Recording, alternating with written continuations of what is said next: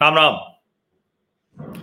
दीपावली बीत गई, अच्छे से खूब बढ़िया से दीपावली मना ली गई, और अब ढेर सारे दीपावली मिलन के कार्यक्रम हो रहे हैं। अब वैसे तो बहुत से कार्यक्रम हो गए, बहुत से पहले हो गए अधिकतर कार्यक्रम होते हैं, पूर्व में हो जाते हैं, दीपावली के पहले हो गए अब कुछ कार्यक्रम हो रहे हैं।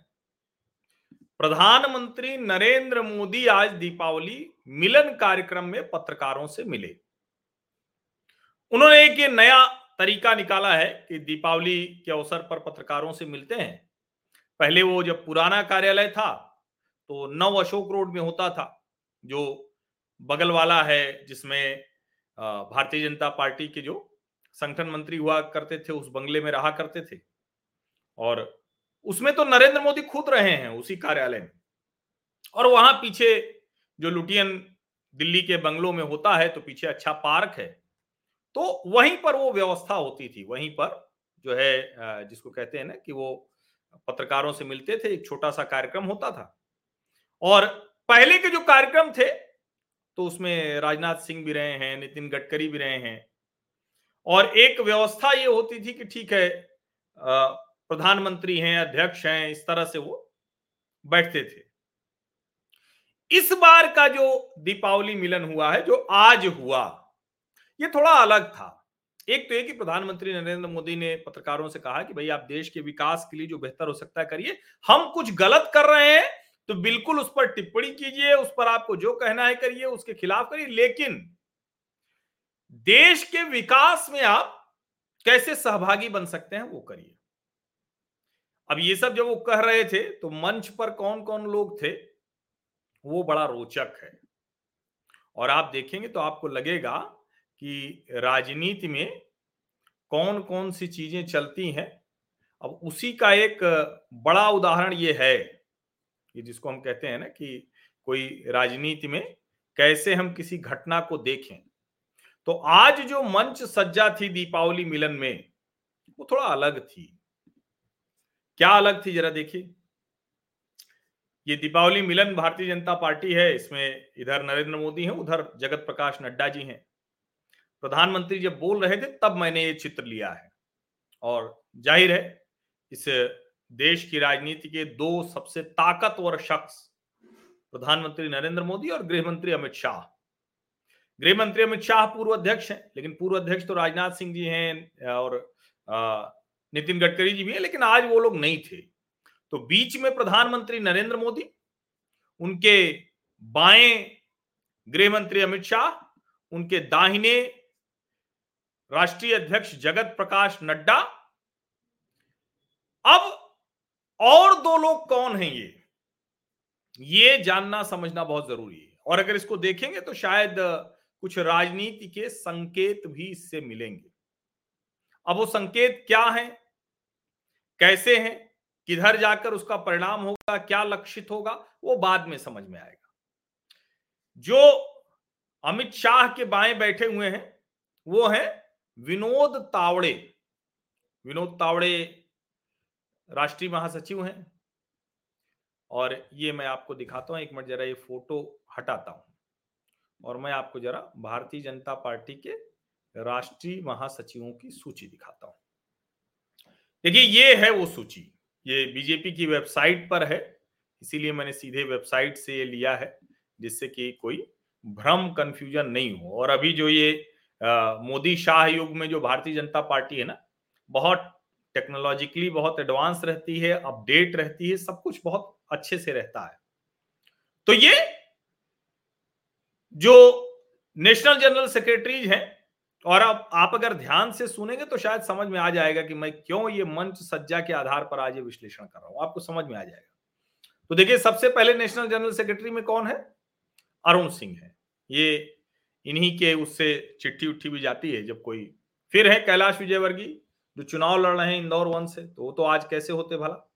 दुष्यंत कुमार गौतम है, तरुण चुग है, तरुण चुग पंजाब से। तो ये चार नाम हो गए, उसके बाद के ये चार नाम है। अब ये चारों नाम विनोद तावड़े, जो मंच पर अमित शाह के बाएँ बैठे हुए थे, और विनोद तावड़े अखिल भारतीय विद्यार्थी परिषद से आए हैं, बहुत महाराष्ट्र की राजनीति में ताकतवर नेता रहे।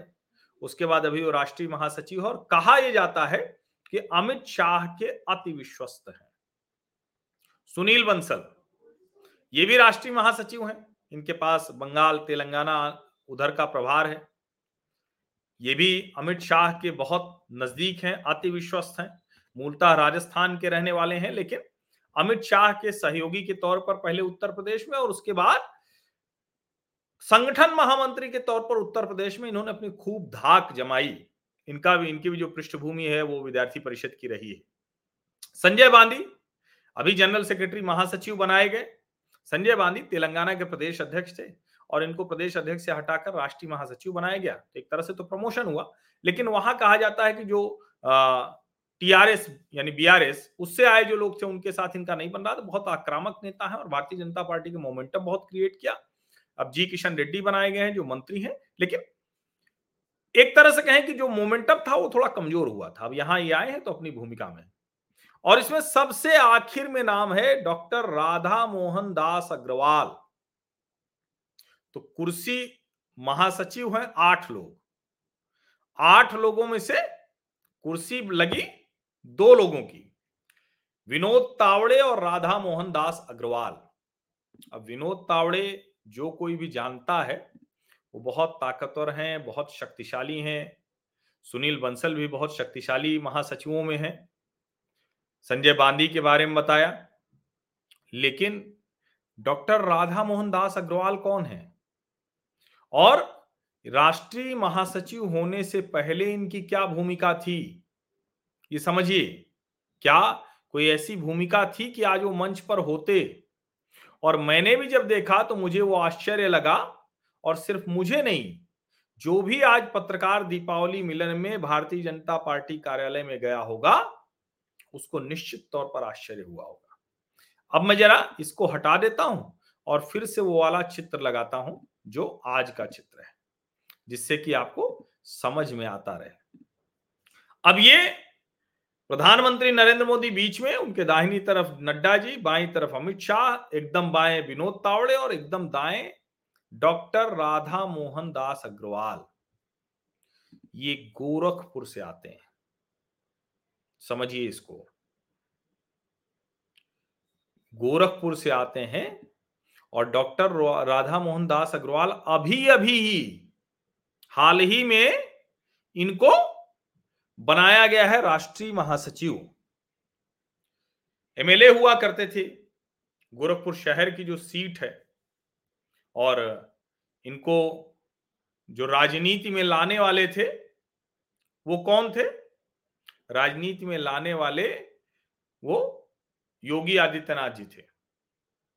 वैसे तो वो संघ से जुड़े हुए रहे, बच्चों के डॉक्टर हैं एमबीबीएस डॉक्टर हैं उन्होंने बहुत योग्य व्यक्ति हैं ये। बीएचयू से इन्होंने किया हुआ है एमबीबीएस और एमडी तो उन्होंने अपनी क्लिनिक और अपने व्यवहार उस सबसे किया और उनकी क्लिनिक जो क्लिनिक जो खोली थी ना, वो खोली थी कब?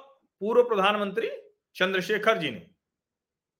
समझिए, उन्होंने ये खोला हुआ था। संघ में अलग अलग भूमिकाओं में रहे अलग अलग गतिविधियों में रहे। लेकिन उन्नीस सौ अट्ठानवे में योगी आदित्यनाथ जी, जो गोरखनाथ मठ के महंत थे, उन्होंने कहा कि आप हमारे इलेक्शन कन्वीनर बन जाइए, गोरखपुर शहरी सीट से। समझिए, योगी जी क्या चुनाव लड़ रहे थे सांसद का गोरखपुर से, पहली बार। अब ये, वो बने विधायक। 2002 में किससे? हिंदू महासभा के टिकट से। अब इसको आप थोड़ा समझिए। वो राधा मोहन दास अग्रवाल गोरखपुर से आते हैं। उनको इतना महत्व दिया जाना और अभी ये कहा जा रहा है, माना जा रहा है कि जो राधा मोहन दास अग्रवाल जी हैं, उनका अभी योगी आदित्यनाथ से उस तरह का रिश्ता नहीं। हालाँकि उन्होंने अपनी सीट छोड़ी योगी आदित्यनाथ जी के लिए। उन्होंने कहा कि ये सीट हम छोड़ेंगे। उनको राज्यसभा का सदस्य बनाया गया और प्रधानमंत्री नरेंद्र मोदी जब गोरखपुर गए थे तो सबसे ज़्यादा उन्हीं से मिलने की चर्चा थी।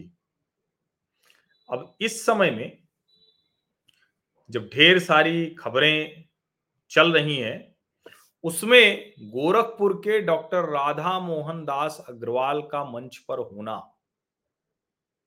इसके कई राजनीतिक निहितार्थ हैं। और राधा मोहन दास अग्रवाल को भारतीय जनता पार्टी ने जिस तरह से आगे बढ़ाया है, और अभी मई 2022 में ही तो हुए। अब उनकी एक अपनी राजनीति है। राधा मोहन दास अग्रवाल बहुत साफ़ सुथरी छवि के नेता माने जाते हैं, बहुत बड़े वोटों से जीतते रहे वो अब सवाल यही है, क्या राधा मोहन दास अग्रवाल को लेकर नरेंद्र मोदी के मन में कुछ अलग सा चल रहा है। क्योंकि ये प्रत्याशित नहीं है, ये स्वाभाविक घटनाक्रम नहीं है। आठ महासचिवों में से दो महासचिव बैठते हैं और दो महासचिव में से एक महासचिव तो ऐसे कि जिनकी अभी तक कोई ऐसी भूमिका नहीं रही है। न तो पार्टी में, न तो कहीं ऐसी किसी जगह पर। समझिए। और इसीलिए ये जो मैंने कहा कि आपको जानना चाहिए, क्योंकि आप में से बहुत लोग आज जिन्होंने देखा होगा या किसी टीवी चैनल पर देखेंगे या बाद में देखेंगे तो आपको लगेगा कि प्रधानमंत्री के साथ दीपावली मिलन में, पत्रकार दीपावली मिलन पर मंच पर ये कौन सा नेता है? अब हिंदू युवा वाहिनी के नेता संघ से, फिर हिंदू युवा वाहिनी के बाद फिर से भाजपा में, एक समय में योगी जी की ही वजह से राजनीति में। और आज शायद वो पहले वाली स्थितियाँ नहीं रही। तो ये राजनीतिक समीकरण बहुत कुछ कहता है, लेकिन फ़िलहाल तो अभी ये महत्वपूर्ण है कि ये क्यों इतना महत्व इनको दिया गया, उसके संकेत क्या है, उसके इशारे क्या हैं? तो ये समझना बहुत आवश्यक था। इसलिए मैंने कहा परिचय होते रहना चाहिए। कई बार हम कहते हैं ना कि बहुत सी चीज़ें जो थोड़ा सा धुंधली सी हो रही हो, उसको भी साफ़ करने का दायित्व तो मेरा है। तो जो गोल घेरे में नेता है, इनका नाम है डॉक्टर राधा मोहन दास अग्रवाल, गोरखपुर के नेता है। विनोद तावड़े के साथ राधा मोहन दास अग्रवाल जी को भी मंच पर जगह दी गई है। निश्चित तौर पर इसके निहितार्थ गहरे और बड़े हैं। आप सभी का बहुत बहुत धन्यवाद इस चर्चा में शामिल होने के लिए। सब्सक्राइब अवश्य कर लीजिए, नोटिफिकेशन वाली घंटी दबा दीजिए, लाइक का बटन दबाइए। बाकी आप लोगों को पता ही है कि सामाजिक परिवार के सदस्य होने के लिए कोई ज्वाइन बटन दबाने की ज़रूरत नहीं लेकिन आर्थिक सहयोग आप करना चाहें तो उसका एक तरीका वो भी है, बाकी आप सीधे भी कर सकते हैं, लेकिन वो महत्वपूर्ण नहीं। महत्वपूर्ण, सब्सक्राइब कीजिए, नोटिफिकेशन वाली घंटी दबाइए, ज़्यादा से ज़्यादा लोगों तक ये वीडियोज़ पहुंचाइए। आप सभी का बहुत बहुत धन्यवाद।